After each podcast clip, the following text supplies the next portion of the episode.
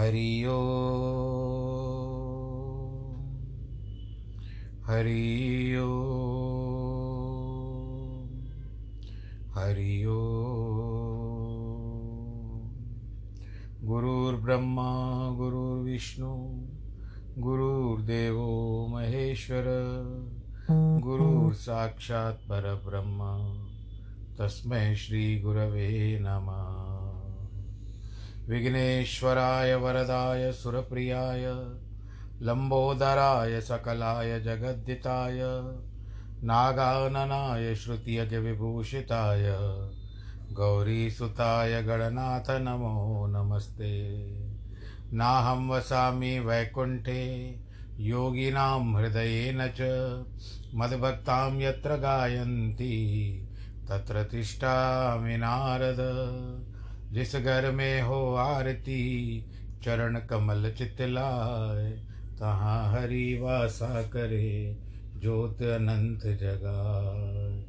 जहाँ भक्त कीर्तन करे, बहे प्रेम दरिया, तहाँ हरि श्रवण करे, सत्यलोक से आए।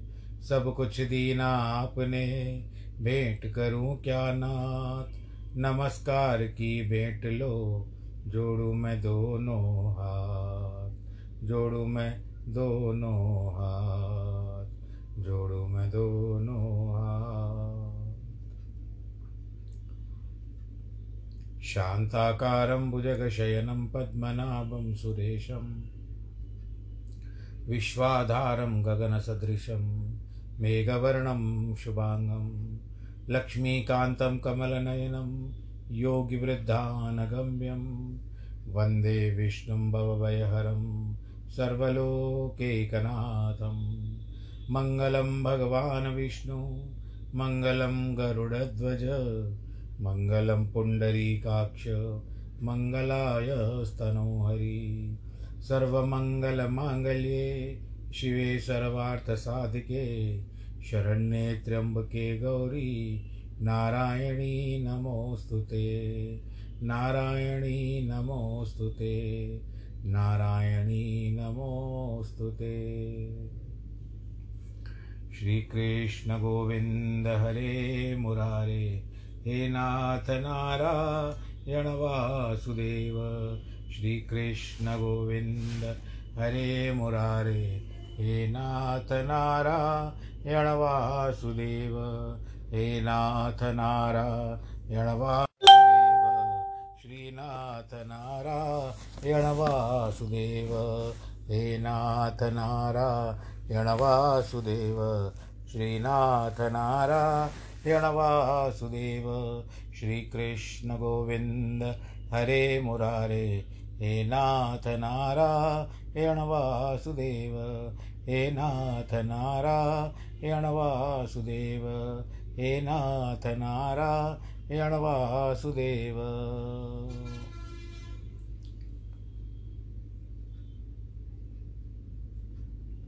कृष्णाय वासुदेवाय हरे परमात्मने, प्रणतक्लेशनाशाय गोविन्दाय नमो नमो। नारायणं नमस्कृतं, नरं चैव नरोत्तमं, देवीं सरस्वतीं व्यास। ततो जयमुदीरयेत् सच्चिदानन्दरूपाय विश्वोत्पत्त्यादिहेतवे तापत्रयविनाशाय श्रीकृष्णाय वयं नुमः। यं प्रव्रजन्तमनुपे तमपेतकृत्यं द्वैपायनो विरह कातर आजु आवह। पुत्रेति तन्मयतया तर्वो विनेदु तं सर्वभूतहृदयं मुनिमानतोऽस्मि मुनिमानतोऽस्मि मुनिमानतोऽस्मि। बोलो श्री कृष्ण कन्हैया लाल की जय श्रीमद्भागवत महापुराण की जय। प्रिय भक्तजनों, भगवान श्री कृष्ण कन्हैया लाल के चरण कमलों में प्रणाम करते हुए, श्रीमद् भागवत पुराण को भी प्रणाम करते हुए आज हम उस प्रसंग में छोड़ेंगे कि जिसके कारण भगवान के पार्षद और यम के दूतों में आपस में कहा सुनी हो गई। यानी तर्क, वितर्क भी कह सकते हैं कहा सुनी भी कह सकते हैं। ये और किसकी बात है? ये भक्त अजा, ये एक अजामिल की बात है।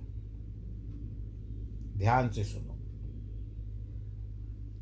कानिकुब्ज देश में अजामिल नामक एक ब्राह्मण दासी का पति हुआ करता था। सर्वथा दासी की संगति से दूषित होने के कारण उसके सब सदाचार विनिष्ट हो गए थे। वो ब्राह्मण बंधु अपना ब्राह्मणत्व छोड़कर पुरोहिताई छोड़कर, जुआ खेलना, दांव लगा लेना, ठगई करना, चोरी इत्यादि निंदनीय कर्म भी करता ऐसा भी लिखा गया है कि वह अजामिल सदा उस वैश्या के प्रेम में मत रहने वाला था। और उस उसको अपनी परम प्रियतमा ही समझता था। एक दिन वह उस स्त्री के लिए वन में जीव मारने के लिए गया। पीछे से नगर में साधु लोग आए। कहीं से आए, पूछा कि यहाँ कोई सदाव्रत वाला है? सदाव्रत कहते हैं कि जो सदैव संतों को भोजन करवा दो बार ठट्ठे वाले ने यह कह दिया कि हाँ अजामिल के यहाँ बड़ा सदाव्रत बढ़ता है तो वहाँ पर जाओ। ये साधु पूछते पूछते अजामिल के गए। उसकी स्त्री से कहा, सदाव्रत दो। वह बोली, यहाँ सदाव्रत कैसा? तुमको किसी ने झूठा बहका दिया है। यह तो महानीच, अत्यंत कुकर्मी संत द्रोही है। इस दुराचारी के यहाँ सदाव्रत कहाँ से आया? अच्छा सुनो, आप आयो तो मेरे पास से जो शक्ति बन पड़ती है मैं आपको देती हूँ।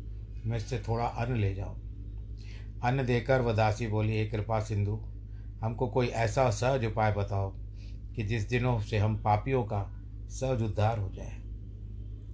साधु बोले, तुम्हारे कोई पुत्र है? दासी ने कहा, नौ पुत्र हैं, दसवां पेट में है। साधु बोले, उनका नाम क्या है?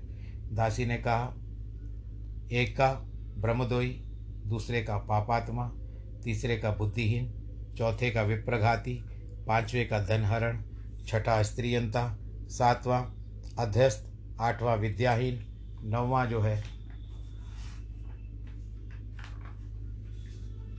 दुष्टाचारण। साधु बोले, राम राम, ऐसा नाम तो राक्षसों के होते हैं भाई, ऐसे नाम। अच्छा तो अब तेरे जो पुत्र होगा, उसका नाम नारायण रखना, ठीक है? इसी से दोनों की मुक्ति भी हो जाएगी। कुछ दिनों के बाद पुत्र हुआ, नारायण रखा। अभी उसके प्रेम में मतवा लेने लगे। अब ये कथा आगे करते हैं कि वास्तविकता क्या है। बहुत सार वर्ष इसकी अवस्था अट्ठासी वर्ष की हो गई। बुढ़ापा आ गया था। उसकी वृद्धावस्था उसके दस पुत्र उत्पन्न हुए, जो अभी मैंने आपको नाम बताए। उन पुत्रों में सबसे छोटे बेटे का नाम था नारायण, जो साधुओं की कृपा से उसको, उसकी पत्नी ने रखा था। ये पर, परिवार छोड़ करके आया था, फिर इसके साथ संग हो गया था। जरा अवस्था को प्राप्त हुआ, वह अजामिल मधुर बोलने वाले उस बालक में ही बहुत प्रेम लगाता था। उसका खेल कौतुक देखकर आनंद पाता था।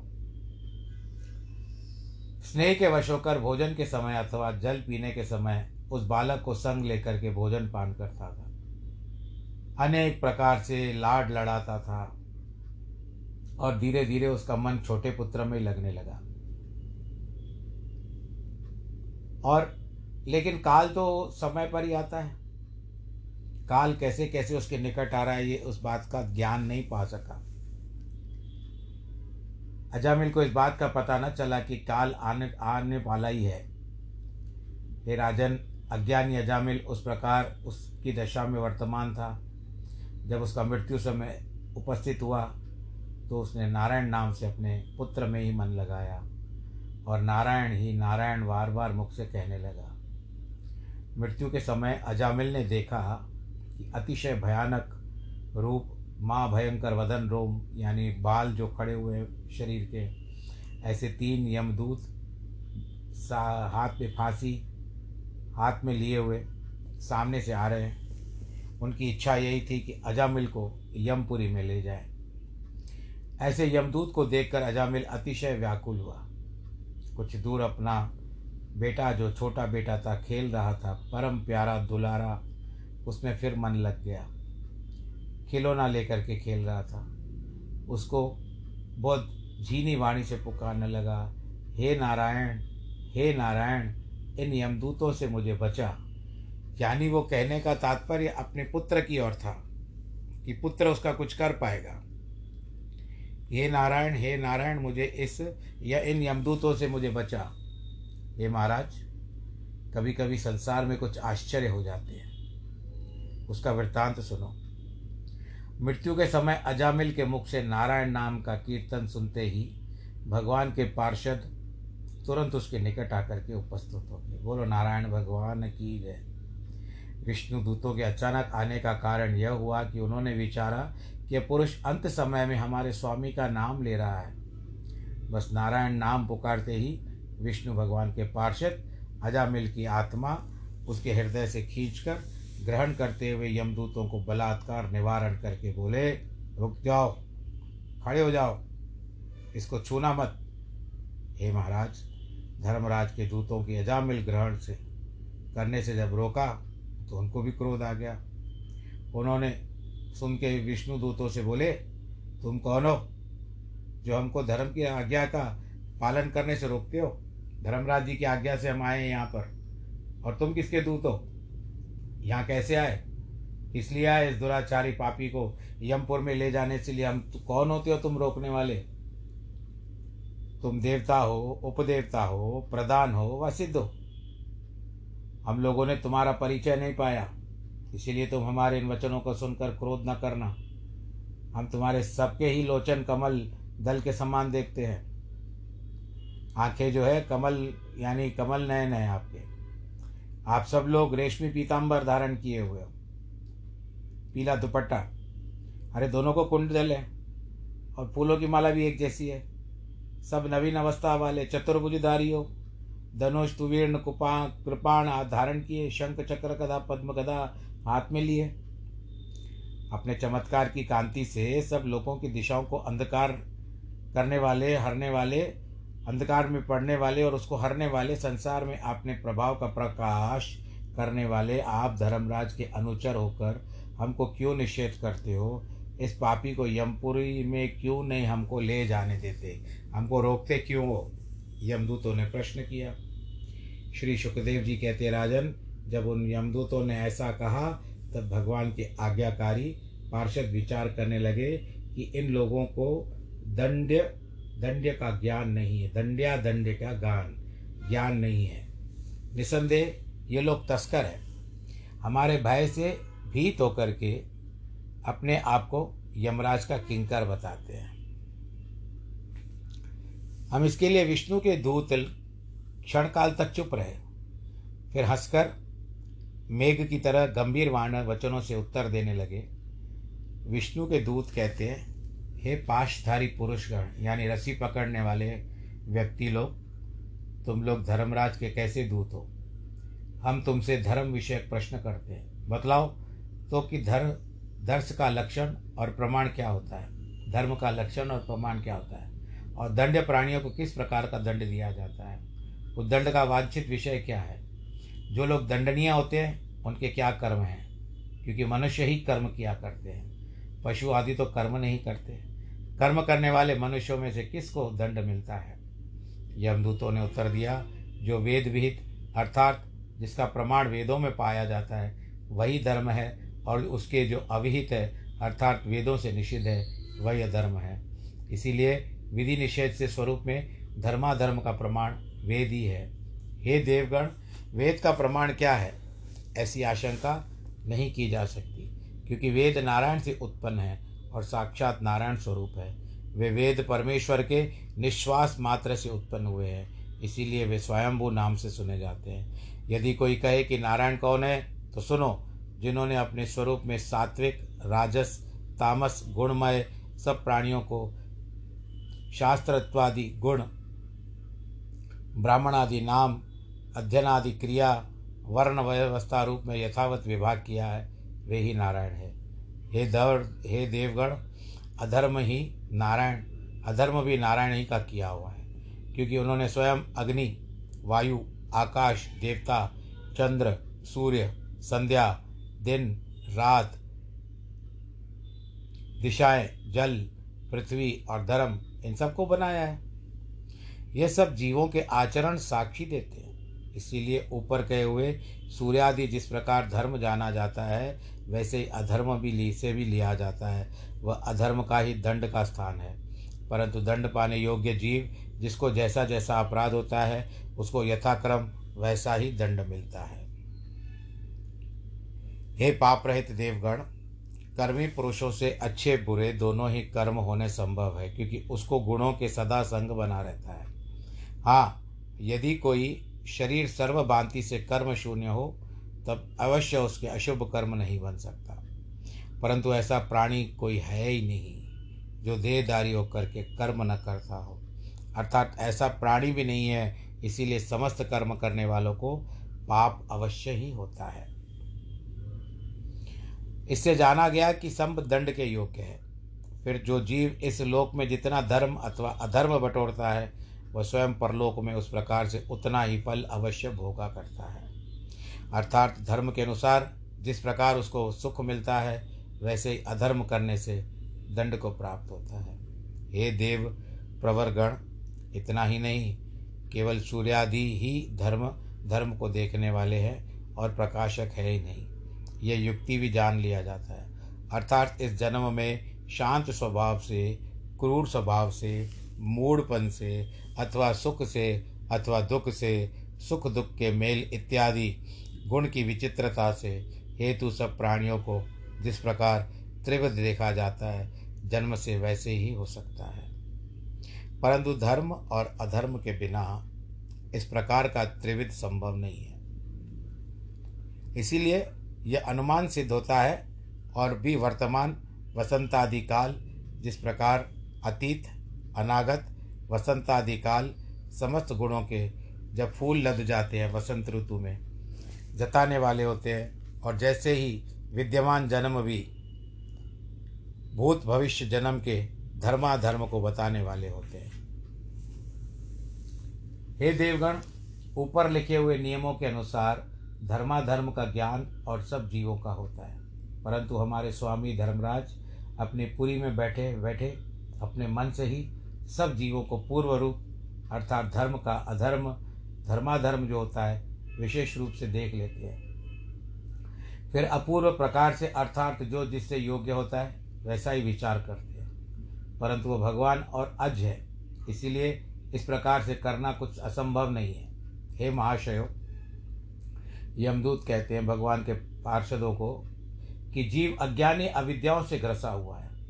व्याग भाग्यहीन कर्मों से लिप्त जो वर्तमान देह है, वह उसकी उपासना करता है। अर्थात इस देह की आत्मा समझता है। पूर्व अथवा अपर कुछ नहीं मानता। इस कारण उसको पूर्व जन्मों की स्मृति भूल जाती है। जैसे सोया हुआ पुरुष स्वप्न वाले शरीर को ही सत्य समझता है। जागृत शरीर व स्वप्न के प्रथम शरीर को कुछ नहीं समझता। वैसे पूर्व जन्म होने पर भी पिछले जन्म का वृत्तांत या प्राणी कुछ नहीं समझता। यह जीव हस्तादि पाँच कर्मेंद्रियों से पाँच कर्म करता है। श्रोत्र इत्यादि पाँच ज्ञानेन्द्रियों से, शब्दादि पाँच विषयों से जानता है। अधिक करके षोड़श पदार्थ जो मन है, उसके साथ मिलकर सत्रवां जीव होता है। परंतु ये जीव आप ही षोड़श उपाधि के अंतरद में आ जाता है। इंद्रियों के विषय में खोज करने से अकेला ही कर्मेंद्रिय ज्ञानेन्द्रिय और मन इन तीनों के सब विषयों को भोग करता है।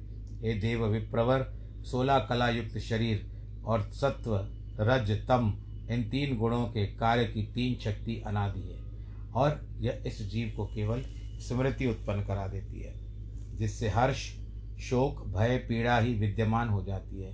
हे सकल देव श्रेष्ठ यह जीव अज्ञानी है।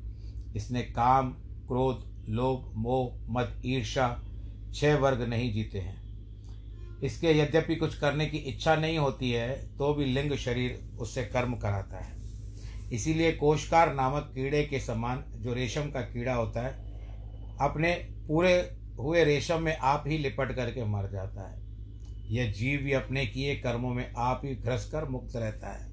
कर्मों में फंसा रहता है और खुश होता रहता है। अर्थात अपने निकलने का कुछ यत्न भी नहीं करता है।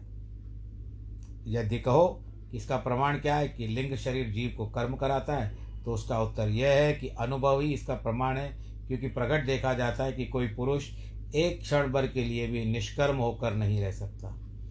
ही विवश होकर पूर्वकृत कर्म के संस्कार से उत्पन्न हुए गुण द्वारा अर्थात गुण कार्य रागाधिक के कर्म करने का बाध्य होते हैं। सब कर्म किया करते हैं। उन सब कर्मों के करने से जो भाग्य है, वही जीव के स्थूल अथवा सूक्ष्म शरीर का कारण है। अर्थात जिसका जैसा भाग्य है, उसकी वैसी ही वासना होती है।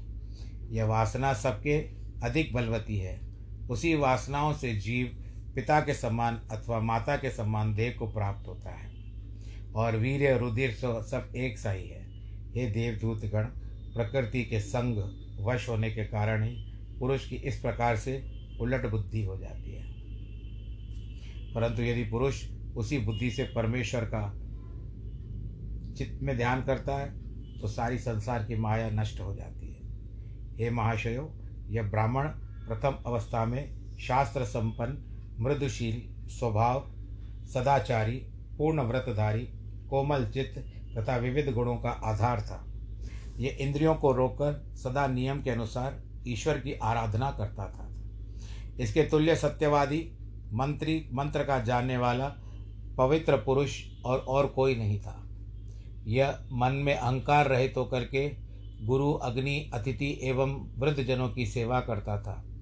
सभी प्राणियों के संग इसकी मित्रता रहती थी।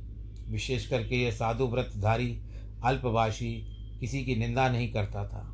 पहले इसका भोला भाला था, क्योंकि एक समय ब्राह्मण पिता की आज्ञा पालने के लिए वन में गया।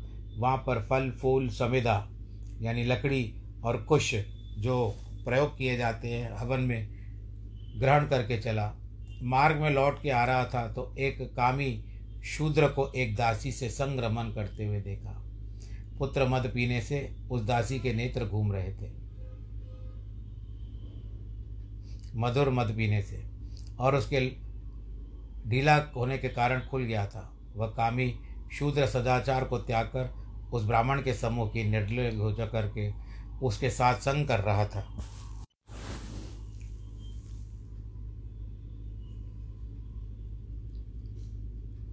इस तरह से ब्राह्मण उस कामी पुरुष की चंदन आदि सुगंध युक्त भुजाओं से उस, युवती को देखा तो धीरे धीरे उसके मन में भी काम ने अपना काम कर लिया। इस बाह्य ब्राह्मण में जितना धैर्य और ज्ञान था उसके बल से वह बहुत देर तक मन को बहुत तार सा रोकने लगा रोकता रहा रोकता रहा परंतु तो भी काम से कंपायमान होकर के न रोक सका। दोहा श्रृंगी नारद शंभु को भंग कियो व्रत ज्ञान, कामदेव के वेग को रोके कौन बलवान? इसलिए उस दासी के दर्शन के कारण कामरूप महाग्रह के बहाने से दुष्ट ग्रह ने इसको ग्रस लिया। इसके लिए उसकी स्मृति नष्ट हो गई। यह उसी तरुणी की नित्य चिंता करता हुआ अपने धर्म कर्म को छोड़ने लगा। सदा ध्यान उसी तरुणी का था कि मैं कैसे जाऊँगा, उसके पास कैसे जाऊँगा? अपने धर्म कर्म को छोड़ने लगा। वह दासी जिससे प्रसन्न होकर वह वस्तु ला कर के उसके आगे धरता था।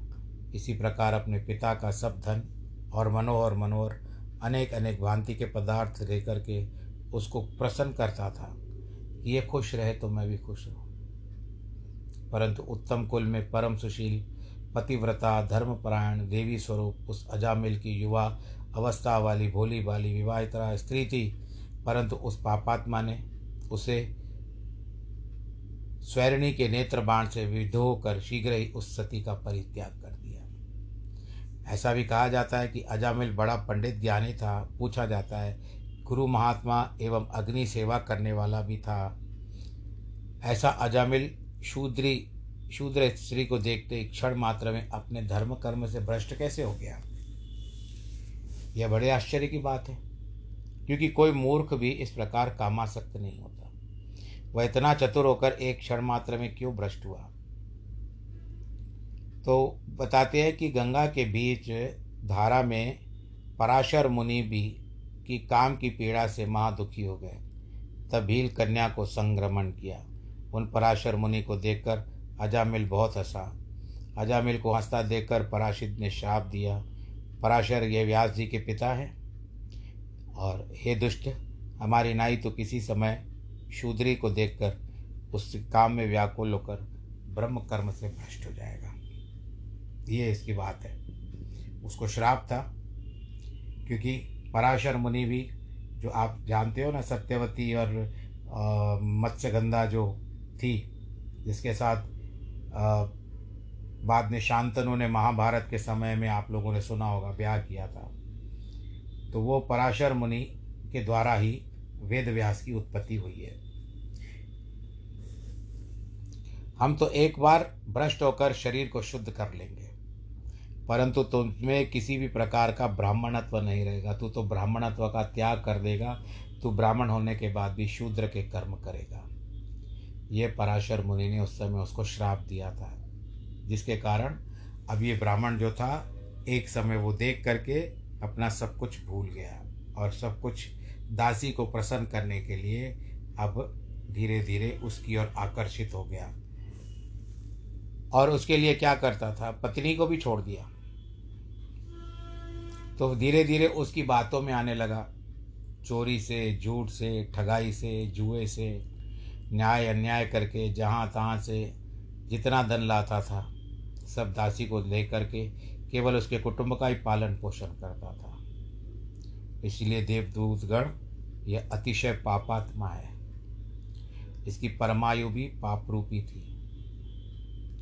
इसने कभी पुण्य का संचय नहीं किया, क्योंकि एक बार इसने उस अपने मार्ग को छोड़ दिया। अब जिस तरह से हम कहते हैं कि आपको गंगा जल से मैं एक उदाहरण ऐसे ही दे रहा हूँ, कि यदि आप गंगा जल हरिद्वार में आप गंगा में स्नान करते हो तो उस समय में स्नान करके आप बाहर निकलते हो और यदि कोई रोगी है, आप उसके ऊपर छींटा डालते हो। छींटा डालने के बाद वो प्रसन्न हो जाता है कि मैं तो रोगी हूँ, मैं स्नान नहीं कर सकता था, पर तुमने और आप उसको स्पर्श भी कर लेते हो हाथ से। तो सामने वाला क्या समझता है? विश्वास के साथ कि ये गंगा से स्नान करके आया है। और इसने मुझे स्पर्श किया है और गंगा का जल मुझे भी लग गया है, इसके लिए मेरे भी पाप धुल गए। ये एक एक बात होती है, जिसको आप भी मानते हो। जो भी हो, जहाँ भी हो, सुन रहे हो इस मेरे इस वार्तालाप को, इस संवाद को जो सुन रहे हो, आप लोग ऐसे करते हो। स्पर्श किया सामने वाले को तो भी आपने उसको पावन कर दिया। गंगा नदी से सीधे निकले हो, सामने को स्पर्श कर रहे हो। कितनी पुण्य की बात होती है। यदि आप कहीं कीचड़ से में फंस गए, नाले में कहीं फंस गए, वहाँ से आप निकलते हो। पूरा लदा हुआ है कीचड़ शरीर पर आपके। यदि नाले से निकलते हो तो नाले का गंदला पानी यहाँ वहाँ से आपके कपड़ों से टपक रहा है। तो उस समय में आप क्या कर सकते हो? किसी को जाकर के स्पर्श करोगे आप? क्योंकि आपको अपना जो आंतरिक आत्मा है, वो आपको सहायता नहीं करेगी। जिसको आप लोग कॉन्शियस कहते हो, वो आपको सहायता नहीं करेगा। वो आप सीधा भागोगे, घर जाके मैं स्नान करूँ। कितना अर्थ है? तो ये पाप से लदी हुई, जो शरीर की काया है, ये सारी नाले या कीचड़ के मिट्टी से ही सनी हुई है, गंदगी से सनी हुई है, जिससे कोई भी स्पर्श नहीं कर सकता। अब हम साधु संतों के पैर क्यों छोते हैं? क्योंकि पता है कि इनके द्वारा हमारी मुक्ति होगी। हमारे पाप धुल जाएँगे, क्योंकि वो सदैव भगवान जी का नाम लेते हैं। और अब इसके बाद ये भी बताते हैं कि इसके अवस्था में दासी का जूठा भोजन भी इसने किया है, इसने शास्त्र का उल्लंघन किया है।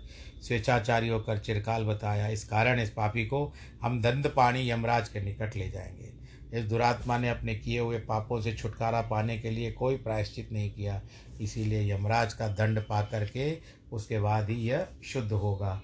इस तरह से यमदूतों का और यमराज जी भगवान के पार्षदों का और यमदूतों का संवाद चल रहा है। आज हम इस संवाद को रोकते हैं, क्योंकि समय ने बता दिया कि आज समय का संवाद पूरा हो रहा है। इसके लिए आप सब लोग आनंद के साथ रहें, प्रसन्न रहें, कोरोना का ख्याल रखें और मास्क ज़रूर पहने, हाथों को धोते रहें भीड़ भाड़ के इलाके से बचें, सामाजिक दूरी बना करके रखें, जिनके जन्मदिन बधाई विश्व और जन्मदिन और वैवाहिक वर्षगांठ है, उनको बधाई। सर्वे भवंतु सुखिना सर्वे संतु निरामया, सर्वे भद्राणी पश्यंतु माँ कश्चित् दुख भाग भवेत्, नमो नारायण।